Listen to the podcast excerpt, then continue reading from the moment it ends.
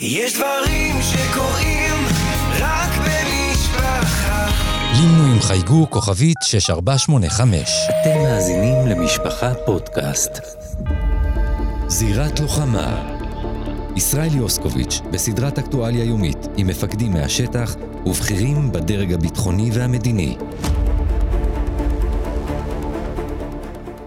אמש בשעת לילה מאוחרת, אחרי מסיבת עיתונאים ממושכת שבמהלכה נמסרו פרטי העסקה לשחרור חטופים, הוציא ראש המל"ל צחי הנגבי הודעה ולפיה העסקה כולה נדחית לפחות ביממה. בשעות האחרונות מתרוצצות ספקולציות שונות באשר לסיבות שגרמו לכך, בין היתר עולה הטענה כי הצהרותיהם של נתניהו וגלנט על כך שנתנו הוראה לחסל את ראשי הלשכה המדינית של חמאס היושבים בקטר, טורקיה וביירות, הקפיצו למישהו את הפיוז בדוחה. וזה אגב מתרחש כשראש המוסד דדי ברנע שוהה בבירה הקטרית וממתין לקבלת רשימת החטופים שתשוחרר בפעימה הראשונה.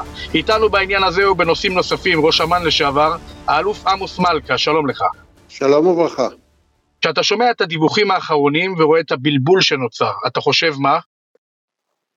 אני חושב שכל מה שקשור בעסקאות חטופים, בעיקר עם החמאס, עם יחיא סנואר, זה סוג של מסלול מכשולים. אני מניח שהעסקה תתרחש כי לסינואר יש אינטרסים שהיא תתרחש, אבל יהיו מכשולים כאלה ואחרים וצריך לזכור שכרגע מדובר רק בפעימה הראשונה, מספר החטופים שלנו שנמצאים בידי חמאס וג'יהאד איסלאמי הם רבים ככה שתהיינה עוד פעימות ויהיו עוד מכשולים נוספים בדרך, אבל אני מניח שהמכשול הנוכחי ייפתר בצורה כזאת ואחרת והפעימה הראשונה תצא לפועל.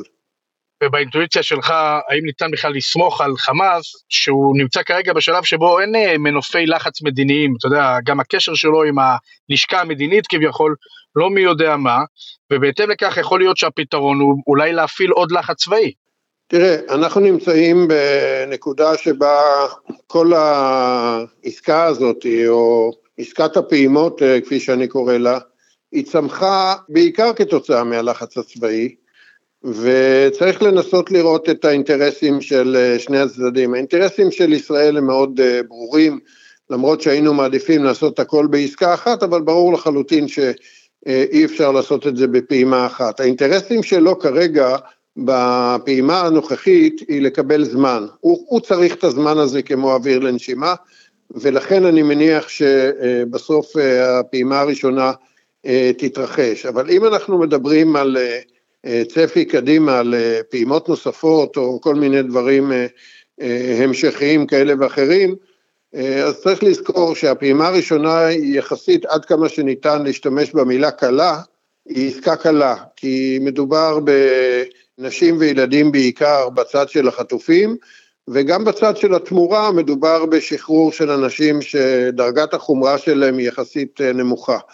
אבל ככל שתתקדמנה פעימות נוספות, אנחנו נתחיל לראות גברים שלנו שהם אזרחים לטובת העניין, ואז הוא ידרוש מחירים אחרים, ואז נגיע לאנשי צבא, צריך לזכור שחמאס מחזיק גם חיילות וחיילים, כולל קצינים, ושם התמורה שהוא ידרוש היא תהיה תמורה שיהיה קשה מאוד לחברה הישראלית לקבל, אבל בסוף אתה יודע, זה משא ומתן.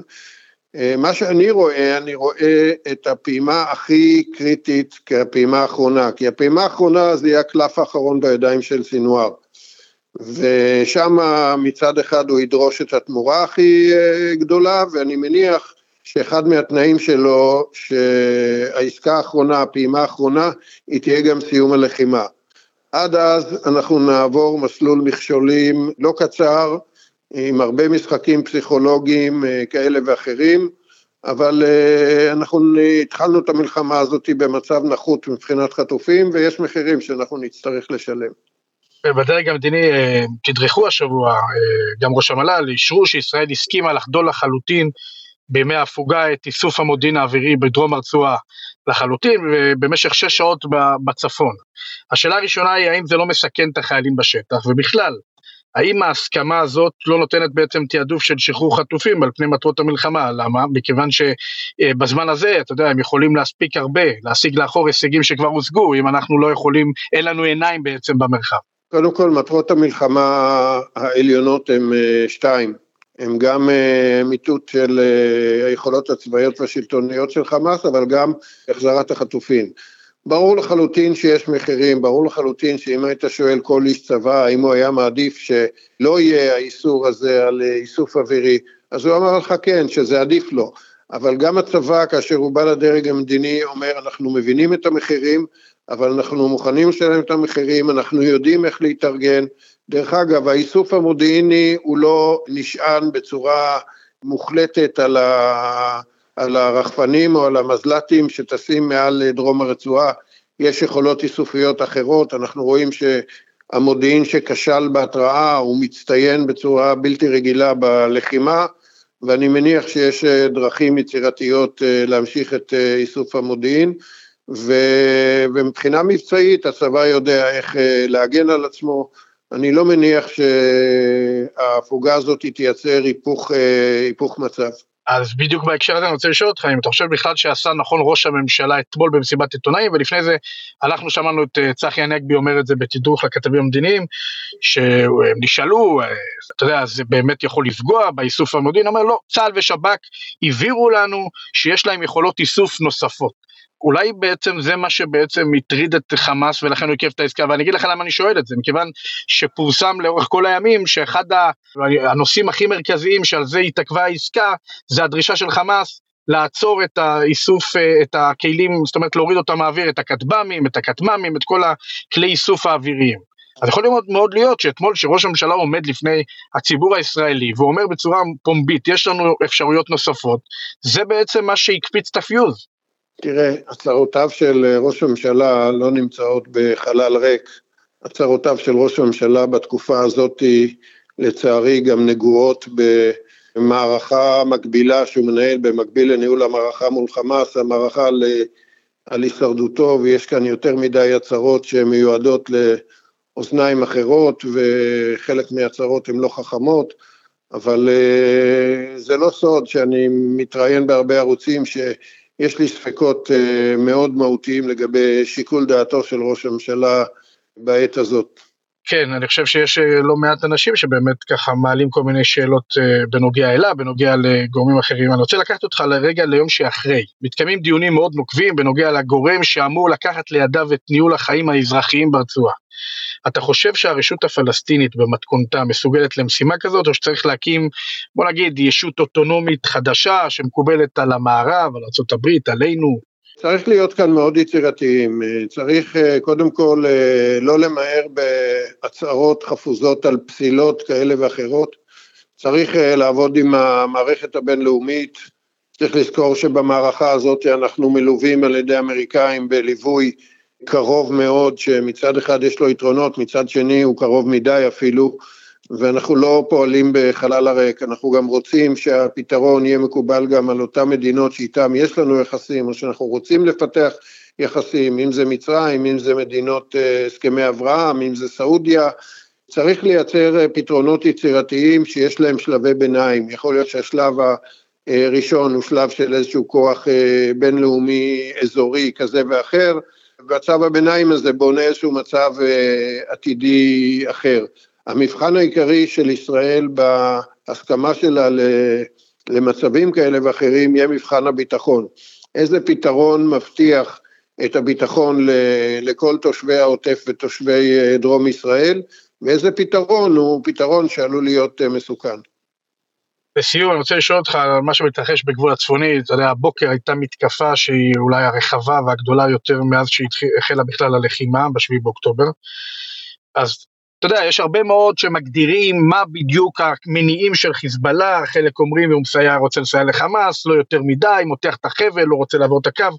בשורה התחתונה אנחנו רואים שהוא חוזר לאט לאט לימים שקדמו לנסיגה מלבנון בשנת 2000, זאת אומרת לא לשנים בין 2000 ל-2006 של לבנון השנייה, אלא ממש לשנים של לפני ענבי זעם, ובמהלך כל שנות התשעים, כמובן אתה אז גם היית, אם לא טועה, גם בשלהי שנות התשעים ראש אמ"ן, ואני רוצה לשאול אותך, מה לדעתך הפתרון, שנתניהו למשל אה, יושב איתנו עם הכתבים המדיניים, הוא אומר, תראה, חמאס אה, יושמד, יוכרע, חיזבאללה יורתע. זאת אומרת, עוד פעם קונספציה, השאלה אם זה באמת הפתרון, או שיצטרכו לעשות פה משהו הרבה יותר רדיקלי.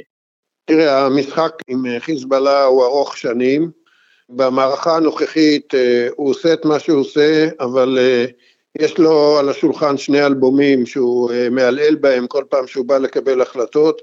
אלבום אחד זה אלבום 2006, אה, הוא רואה מה יכולה להיות התוצאה, האלבום השני זה אלבום שבאונליין הוא מקבל מרצועת עזה, אה, יש עליו לחצים אה, לא מעטים מתוך הזירה הלבנונית לא להחזיר את לבנון לתקופת 2006 בואכה 2023 מבחינת הרס וחורבן וצריך לזכור גם שהוא ספג אבדות מאוד מאוד מאוד משמעותיות במהלך החודש וחצי האחרונים, ומדינת ישראל החליטה לא לפתוח חזית מלאה מולו כבחירה, לא כחשש או, או פחד.